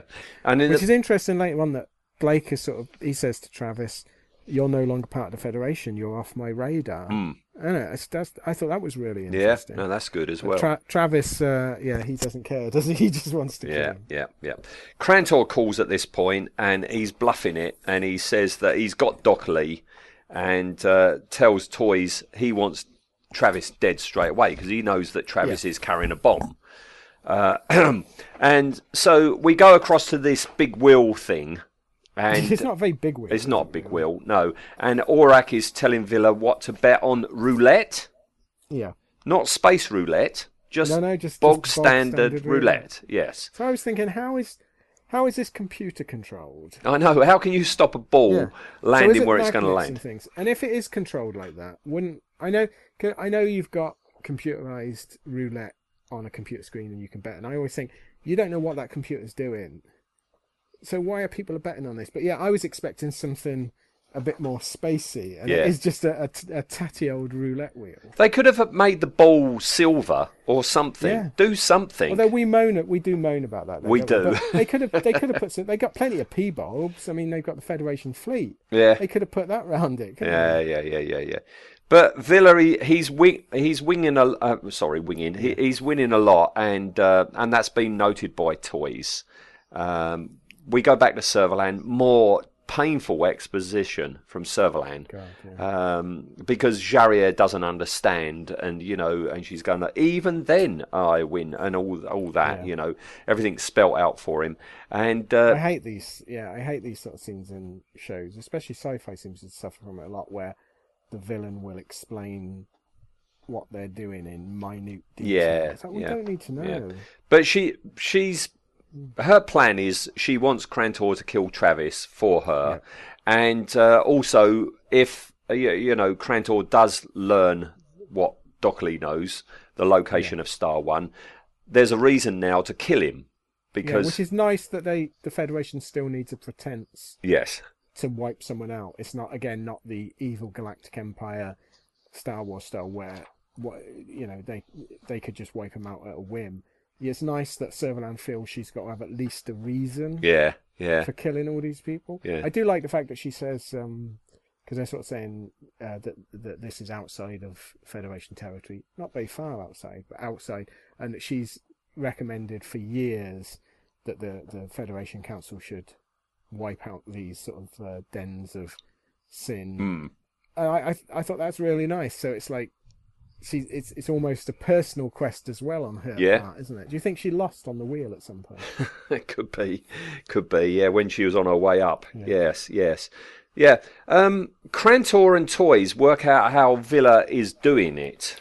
I don't know how he's doing it, Toise. But he's taking us. He must be stopped, Krantor. Watch him. Watch him. Carefully. Every time, just before he makes a bet, moves his left hand up to his ear or his head. We must find out how he's doing it. Yeah, they should have been quicker at this. I mean, they're running a casino. This cannot be the only No. time someone's tried to, to bust the bank. So even if they weren't computer controlled, ev- the fact that it's so painfully obvious that Vila's talking into something, have they, ne- you know, again, I, but then we didn't really have personal Not radio back then. communication no, back no. then. So yeah, the good you just point. you look at it and go, why, why are you, why is it taking you so long to work this out? Yeah, yeah. Avon wants uh, Vila to quit, but he says one more go. And at this point, he's being watched by a Regency Toff, uh, a man dressed as a nun, yeah, and a vampire. that's a good stag night, isn't it? That. That vampire there, you know, the guy in, in the suit and the Yeah, top hat, he looks an awful lot like Alan Ford. Do you know who Alan Ford is? Um, Hitchhiker's Alan Ford. Or... Oh, I don't know if he was in Hitchhikers. I know him from things like um, uh, s- Lock, stock. and- yeah, Lockstock and Bricktop in Snatch. Bricktop, yes. Yeah. the same. He, he was, yeah, he was in um, Hitchhiker's Guide. He uh, Ah, right. played Ford's friend. Um, yeah, he does actually. He does. It could be because at that point he was working at the Beeb. So. Well, I did IMDb him, but there's no hmm. mention of him being in this at all. But it looks an awful lot like him. I tell you what, Now, go- now Bricktop would be a good villain. Bricktop would be good. I tell you what, and going off on a bit of a tangent here, when I was IMDBing him to see if he this he was the vampire in this in this thing, I did not realise, and I've never ever known, and I know the film and I love the film, and I know you love the film too, that he is in a film of ours that we adore, American Werewolf in London, right? Um, all right. He's the policeman at the end where the werewolf is in the porno Oh, cinema and he's yeah. holding the door shut and he's like, get help, blah, blah, blah, and he's holding the door and pointing. That's It's been a Bricktop. while since I've seen it, but yeah, I'll have to. Yeah, that's Alan Ford. It's amazing. He he does turn up a lot, and you're watching it and going, "No, is that is that a young Bricktop?" Oh my That's God. why I thought maybe this is early days. be, early yeah, days you know, Bricktop. But yeah. If it is him, it's not on his IMDb. But I tell you what, I, I'll try and get a screen grab and compare the two. But it looks an awful lot like him. When he smiles and he's got those silly, you know, joke shop vampire teeth in, Yeah. he looks an awful lot like him. That would be it'd be good if he if it was Bricktop and he was uh, this was uh, giving him the idea to run the slot machines in uh, in um, uh, snaps. Yeah, yeah, yeah, yeah. Well, we've got a drunken Vila. Um, He's met by Krantor with his cat. So we've got cats Yes. now Yeah. in the second Yes, so calendar. this- yeah, well, we, I, cats would survive because they're clever. Yeah, they? true. Um, they're in charge. Is your cat on your lap right now? She is. Yeah, yes, she is actually. Yeah, yeah, she's on my lap. Um, this is. Uh, didn't you hear me earlier? I went, and I thought, oh no, I thought. I thought that was to me. Yeah, well, that's later on. Um, but uh, yeah, I thought this is this is so Blofeld, isn't it? The the white Oh, cat. it's not subtle, then- is it? Yeah, no. But then I can see um, Krantor being a, a cat man. I can see him having a cat. Maybe in the mixed up, you know, higgledy piggledy, you know, uh, remnants of, of history, you know, maybe, you know, they found a photo of Blofeld from a James Bond film and thought that was the Prince Regent. I could, hey, yeah, you know, that wouldn't that would be a good little uh, little bit of fan fiction there. Yeah. bit of uh, retconning. Um, yeah, that could be it. I do like that he's got a cat, and the cat. I I have to. I made notes about the cat that how well behaved it was. Ah, how, well, the cat. Normally, yeah, cats and um, studios generally don't mix, do they? Well, the cat contributes to the shoddiness of this episode, which we'll be talking about in a minute. Oh, Okay. Did it did it uh, pee on the uh, expensive set? Uh, no, but it is the cat's fault that, uh, yeah, the cheapness of this episode is apparent, yes. But he's taken off by Krantor uh, without Avon while his money is being counted. Now, it's interesting. So, do you think Vila is actually drunk? Because I don't think he is drunk, is he? I think he's he's drugged at this point because as soon as he sits down. Uh, in next Ah, but that's when he comes back. Sober, yeah. Yeah, yeah. See, I don't understand that. He sits down and it's like, what's going on? Now, that would explain it if he was fed a drug by Krantor off screen. But before Krantor takes him away, He's he- already a bit He's all of, he's a bit squiffy already, isn't he? Yeah. Yeah, yeah, um, yeah. But they, yeah, that's the point. They come back in. Um, we've got a Spanish bullfighter now. Um, they've gone back to the dressing up box, and we've got a Spanish bullfighter at this point. Yes, I noticed that. Yeah, Spanish bullfighter. This is just before this scene. You know, we were saying about the mirror. This is the this is the one bit with Krantor's mirror that annoyed me. Was when he so he says, Who is the person? yeah, who is the person? Swipes it down, and it's already It's already on Vila. on Vila. yeah, that's a bit of an editing problem. That. Yeah. Yeah, yeah, yeah. But uh, yeah, no. Krantor comes back in, and he's got an, an announcement to make. Friends and patrons, your attention, please. I have an important announcement. Vila, this gallant sporting gentleman, has agreed to end the evening with one final wager. Friends, he has agreed to challenge the Klute at speed chess. The terms of the game are if Vila loses, he pays the usual penalty, but if he wins or draws, then I have promised to double his winnings. Yes, friends, he will leave here with 10 million credits.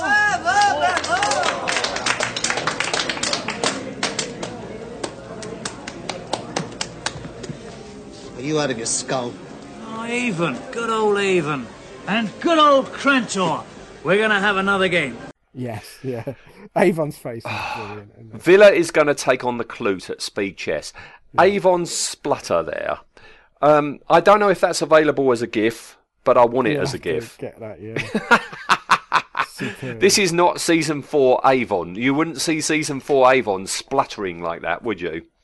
No, no. It's, these are real people again, though, isn't it? They then they don't have to be sort of hyper on all the time. No. they're just doing normal things. They're reacting like human beings, not space heroes. It's brilliant. You wouldn't see something like this in Star Wars. You wouldn't see someone No. spluttering into their food like that. Yeah. Um, and like we just said there, as soon as Vila sits down, he's sober again. Um, yeah, immediately. So I, I that's why I think it must be some sort of drug or Yeah. you know. I mean, I suppose the question then is why would they undrug him as soon as he sits down? That's true. Why would you not rather have it? Because you're guaranteed that he'll be crap at speed chess. Because it does go wrong for Krantor, doesn't it? Yeah, yeah. yeah. Uh, Because yes, of course, you know, uh, Krantor says if you lose, you lose your money, but if you, uh, you, you know, win or draw, um, everything's fine. So Vila off he goes. He's playing with Orac's help and does reach a draw with a Klute. Um, I was also going to say about because when they announce, I was just looking through my notes when um, Krantor announces Vila, he pronounces it weirdly, doesn't he? He Villa. Villa. Villa, yeah. It's Yeah. like you with Kiera. Yeah. Yeah, Yeah. yeah, it's just too much. know? Yeah. Yeah, and uh, yeah, they get their money, which is down on the floor. They pick up these boxes and uh, off they go. Um, and that's the last time we ever see Krantor. You know, he's told off a bit by Toise about, oh, you blew it. And, and that's the last we ever see of Krantor. Presumably, Servalan left him alone, you know. Yeah, um, I quite I quite like the fact that there he didn't there wasn't a comeuppance. It wasn't you know like Blake destroys it at the end or anything like that. It's just another day in the life of this place, isn't it? Yeah, You can imagine uh, the next day them getting up and doing roughly the same thing with someone else. It turns out. Yeah, yeah, yeah. So, I, and I do like that. I like the fact that Krantor, you know, carries on with his little world that he's Yeah. got there and everything. Um, of course, you know, the actor Aubrey Woods uh, uh, is no longer with us, so Big Finish can't, you know, mine that unless you have an, uh, somebody doing an impersonation. But I do like that that you know, um, me, um, you know, coming across Servalan isn't necessarily a death sentence, is it? No, it's you. You you rapidly run this thing. It's why do any why does anyone ever deal with Servalan because you you'll die at the end? Why does anyone ever try and deal with Blake because you'll die at the end? And this is quite nice that it's sort of people aren't ex- expecting to die immediately. It's you know a, a, a day in the life of Yeah, day in the life of. Very good. All right, well, we go up onto the Liberator, um, and for once, um, and I really like this, for once, for once, we don't get a forced comedy ending. All right? No, no, it, it it's a funny ending.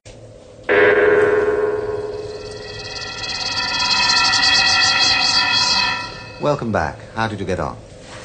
We managed to reach Docholli. Oh, great. Wonderful. Terrific. We didn't get the location to Star One. I think it's my turn on call, Avon. Oh, you're back. Vila, I don't like that innocent look. What have you two been up to whilst we've been away? Me? Nothing. Had a little sleep. Um, played a little chess. Played a little chess. And that's all.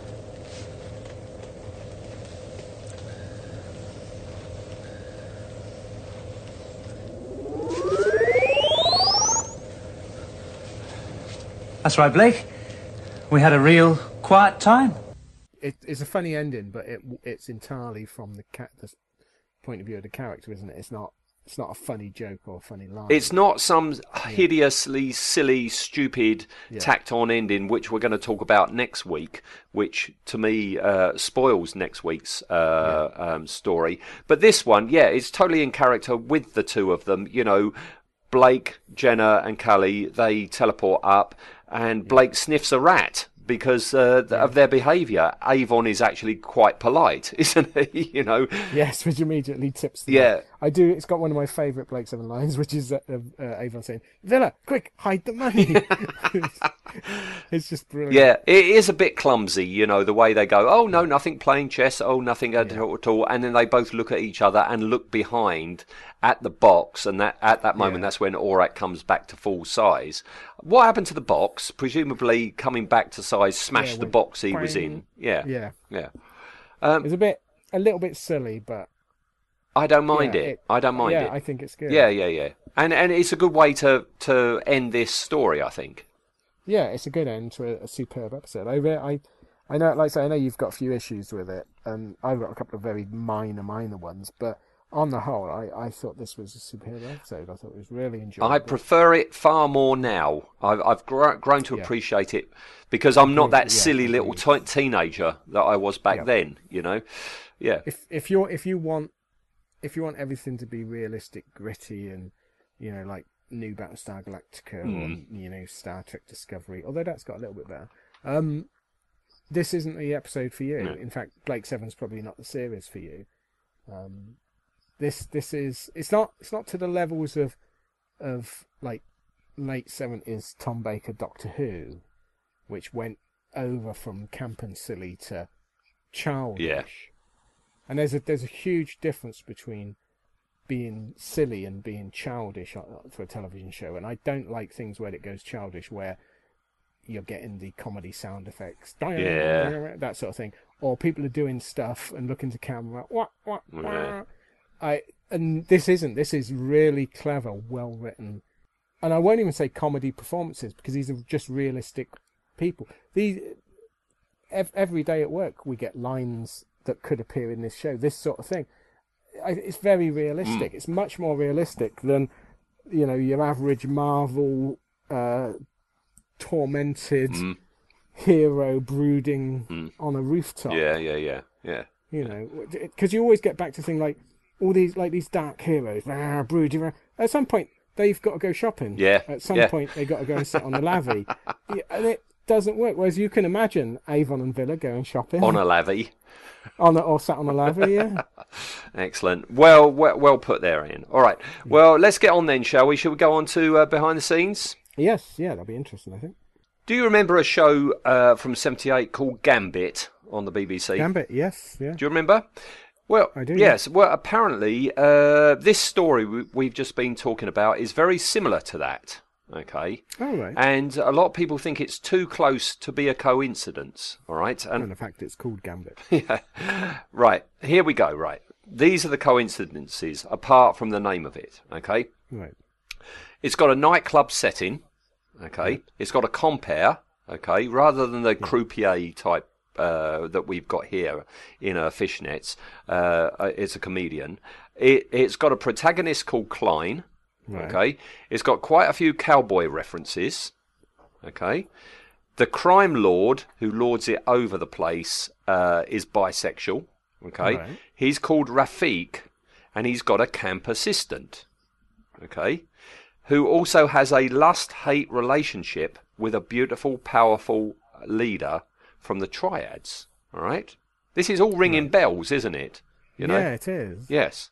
So I don't know that coming out at the early uh, part of 1978 coincides pretty much with exactly the same time that Robert Holmes would have been writing this script, and yeah, I don't know, called Gambit I- with all this going on. I can on. imagine. Yeah, I can imagine that it could well be that that it is a because you, you sometimes get this a lot in programs, don't you? Where when once something's out of its time, any any current Mickey take sometimes doesn't follow it, and it because you haven't got those references to go off. Mm. So this could be just a, a complete Mickey take of Gambit the show. Yeah. Yep, and David Maloney has also said that he had a, a suspicion that the script that Robert Holmes actually supplied was a, a piss take of Blake Seven. Yeah. and it, yeah, I can see it. I can see Robert Holmes going, "Oh, this thing's called called Gambit has just come out. I'm going to adapt it onto Blake Seven.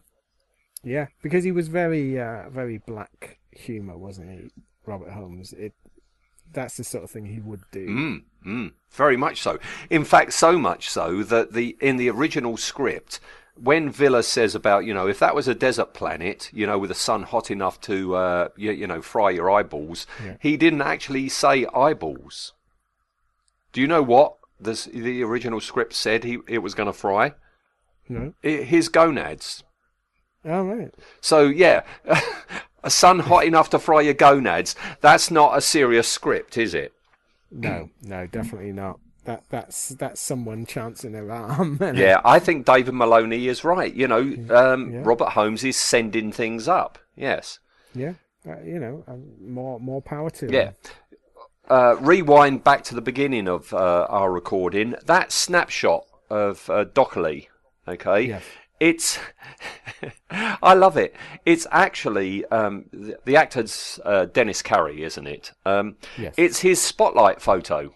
Oh right. Do you remember Spotlight? It was the Yeah, the- the yellow pages of actors. That's his Spotlight photo. All they did was cut that out of Spotlight. That's how that how Yeah. mu- how uh, little money That's what they it had. looks like, isn't it? It looks like, just looks like a headshot of uh, of the actor. Yeah. So yeah, I fair dues. Yeah, yeah.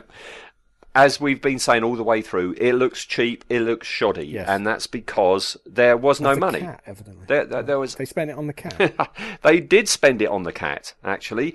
Uh, David Maloney, on the uh, audio commentary on the DVD, says that the cat was very expensive because not only did you have to pay for the cat, you had to pay for the cat's handler, you, you had to pay for the cat's vet, and they had to stop every so often for meal breaks for the cat. Yeah. So, So the cat probably got paid more than Gareth Thomas and had better working conditions and better food, it being the But know? BBC. I love that. Yeah. I love that. Uh, That that that makes me proud to be British. That we treat our animals better than we treat our actors. It's excellent. I think that's right. I think that's how it should. That's how be. it should be. Yeah, definitely, definitely.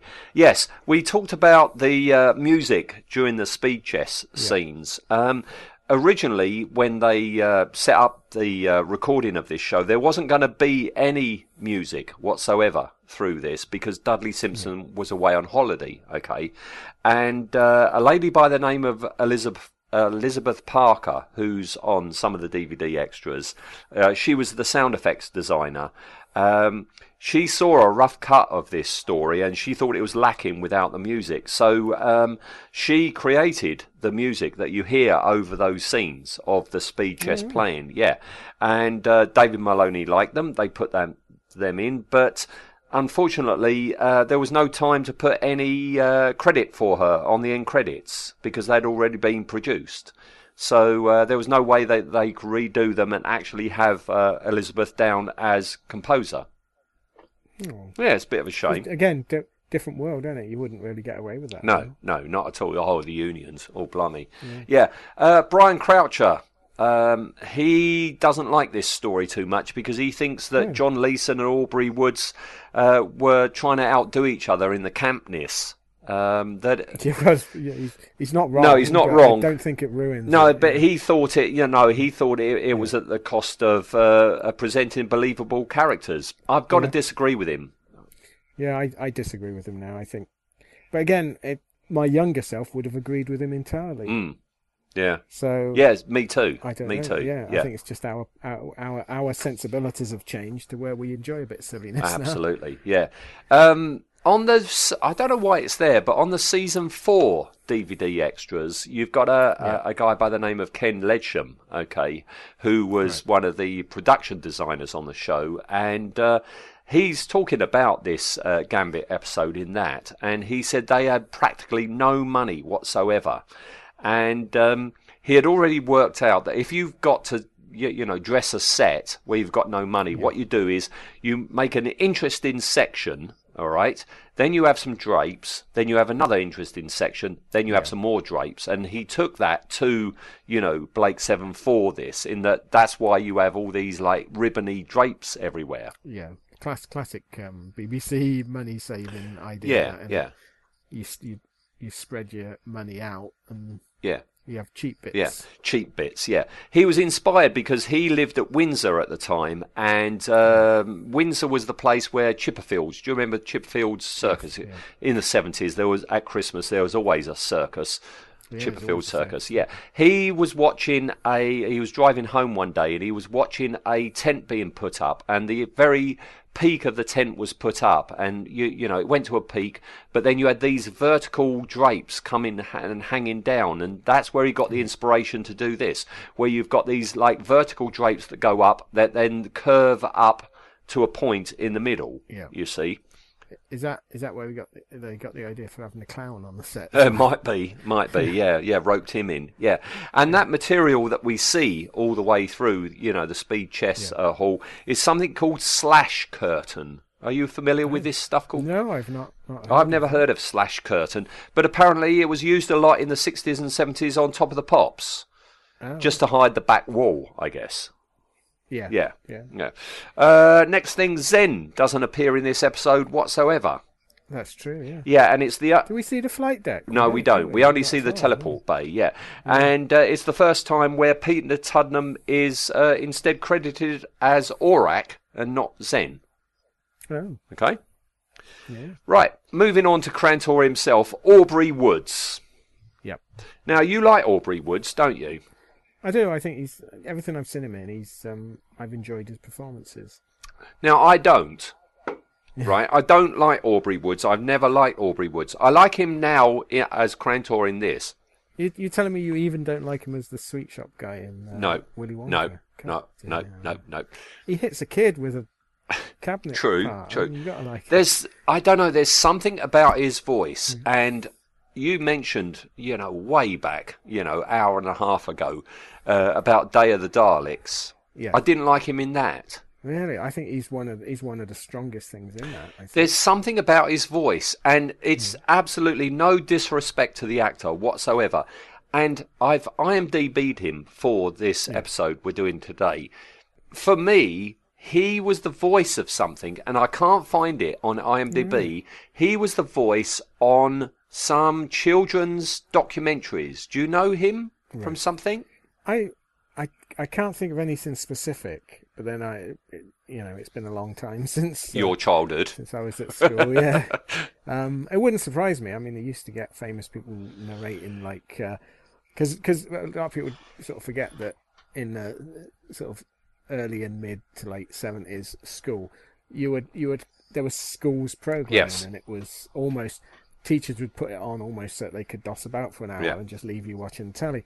And there was a lot of famous people that did this sort of stuff. That's exactly what I'm talking There's, about. uh, it was yeah. some sort of like children's tomorrow world or something. Yeah. It was a, definitely a school science style thing, and his voice was so distinctive that I can't I can't distinguish him from anything else apart from Krantor. So you you resent him for trying to uh, you to Educate me, yes. Yeah.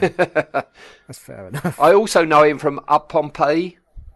Yes, yeah. Yeah, yeah, yeah. He was he's in Up, Up Pompeii. That's another program they couldn't repeat now. Isn't it? Oh, blimey. Yeah. um, yeah, but like you said just then, he, he's very famous for Charlie and the Chocolate Factory, uh, Yes. Willy Wonka and the Chocolate, Chocolate Factory, um, where he plays Bill the Candy Man, doesn't he? Yeah, yeah.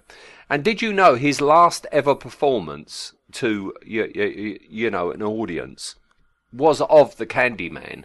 from that, right.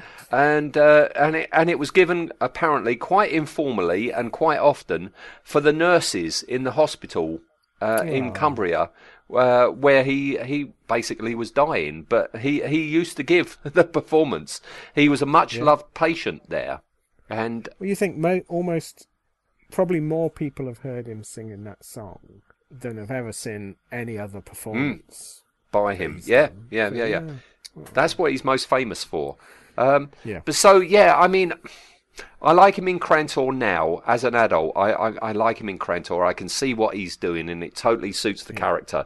But there's just something about his voice is is linked to me to my childhood to you, you know science documentaries at school and I can't distinguish the two. You know, um, genre-wise, he's got a very paltry uh, sum. Okay, Yeah. four Mm, that's mutoid territory. mutoid territory. That's what we should call it. Yes. Um, some I. I've got to go back and watch it. I love the film and I've got it on Blu-ray, but I can't remember him in it. Uh, the Abominable Doctor Phibes. Um, long time since I've seen it, so I, I couldn't say what part he played in it. Yeah, when you got Vincent Price in that, camping that up, Aubrey Woods will be uh, positively Shakespearean, wouldn't he? He would. He yeah. would, yeah. Uh, the next thing was, yeah, Willy Wonka and the Chocolate Factory, where he played Yeah. Bill the Candyman. Next, yeah, Day of the Daleks, where he played the controller. Um, and then Blake Seven. That's it. He's That was it. Yeah, he's only got a genre tally of four, which gives him a Who tally of one. Okay. So it's very, very rare on the on these tallies where we can say we've seen every one. that's that's quite. That's a very that might be the very first time actually Yeah. thinking about it. Definitely for me. Yeah. yeah. Yeah. All right, next bit we go on to was it worth it? Um, I think it was worth it for Vila and Avon. um, I suppose in the long run, it depends on whether you view the destruction of Star One As a As good a thing. Yes. event, yeah. yeah. Yeah, because it does give it Blake another lead, doesn't it? Yeah, But and this does lead on to the, the the next episode, which is I remember as being horrifically horrible. yes. Um, yeah. Um, and it wasn't worth it for Krantor because he lost a lot of money, but he did live So in that way, it's well, yes. let's, let's let's let's weigh it up for the characters then. So, uh, was it worth it for Travis? He got to kill a couple of people. He got to see Blake. Yeah. Got to have uh, a Vita Zaid, whatever that is. Sounds like it should come in a crinkly cellophane wrapper. Um, so I don't, I'm not sure about that. For uh, Docholli, yeah, I think it was worth it for Docholli. He got off there, Yeah, he got off there. Um, Krantor down four million credits, but he's alive. um, but he's alive. Um, Blake, another link in the Star Yeah. One chain. Depends whether you, you think that's good or bad. Avon and Vila, four million credits up. yes. Add a bit of a laugh. Yep. For the audience, definitely worth Yep. it. Good episode. I don't. Yeah, it, I think. Yeah, it It's probably a was yes. worth it in the long run. Let's put yeah. it as a yes. All right.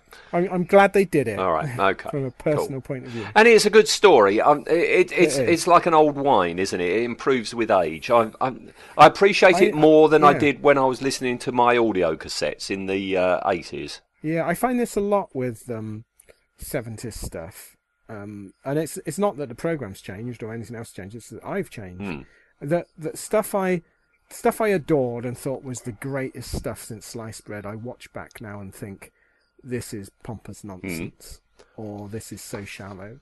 Um, you know, something like I, I used to think Earth Shock on Doctor Who was like the that's got to be the greatest story ever. It's amazing. When you watch it back now and you go, "There's no story Yeah. here. It's just macho posturing." Um, and then other stuff that I thought was that was really really silly and oh you know embarrassing to the the name of Blake Seven or Two. I now watch and think, yeah, do you know what? This is really really Mm. good. This is this is adult. This is clever. This is well written. This is funny where it should be. Yeah. So um, I think it's got be, it's, it's me that's changed, not the program. It's the same program. Again, again, succinctly put. Well done, Ian. I wish I'd thought of that. I, I could uh, I could write for the like Radio Times or something. You could. You could. You know, the back page, one paragraph sums up your life thing. excellent, excellent. All right. Well, no, that that that, that was a good episode. Um, it was. I thoroughly enjoyed this. yeah, and I think we're going to have a, a, a lot of fun next week as well. Yes. Um, for different ways, perhaps. different but- ways. Um, Yeah. I've not watched it for quite a while, but I always remember it as being one of my favourite stories from uh, season three. Yeah, I, I, I, I'm again. I've not watched it since the VHSs came out, and I probably watched it once. I remember not having such high. I thought it looked good, and the story was quite interesting, but I thought there was too many bits in that that ruined it. But again, I, I might, my view might be completely different now watching it. I, Well, that's really good because you and I are both um, coming into it fresh, if Yeah, you like. yeah, I think so, I haven't yeah. watched it for a very long time. I remember liking it, and I can remember listening to it an awful lot and liking it. Um, the story we're talking about is uh, Children of Auron, and Yeah, we get two Callies. don't we get So two Callies. Yeah, that's got to be good. Um, and we're going to focus on a right nasty piece of work, uh, Ginka. Yeah.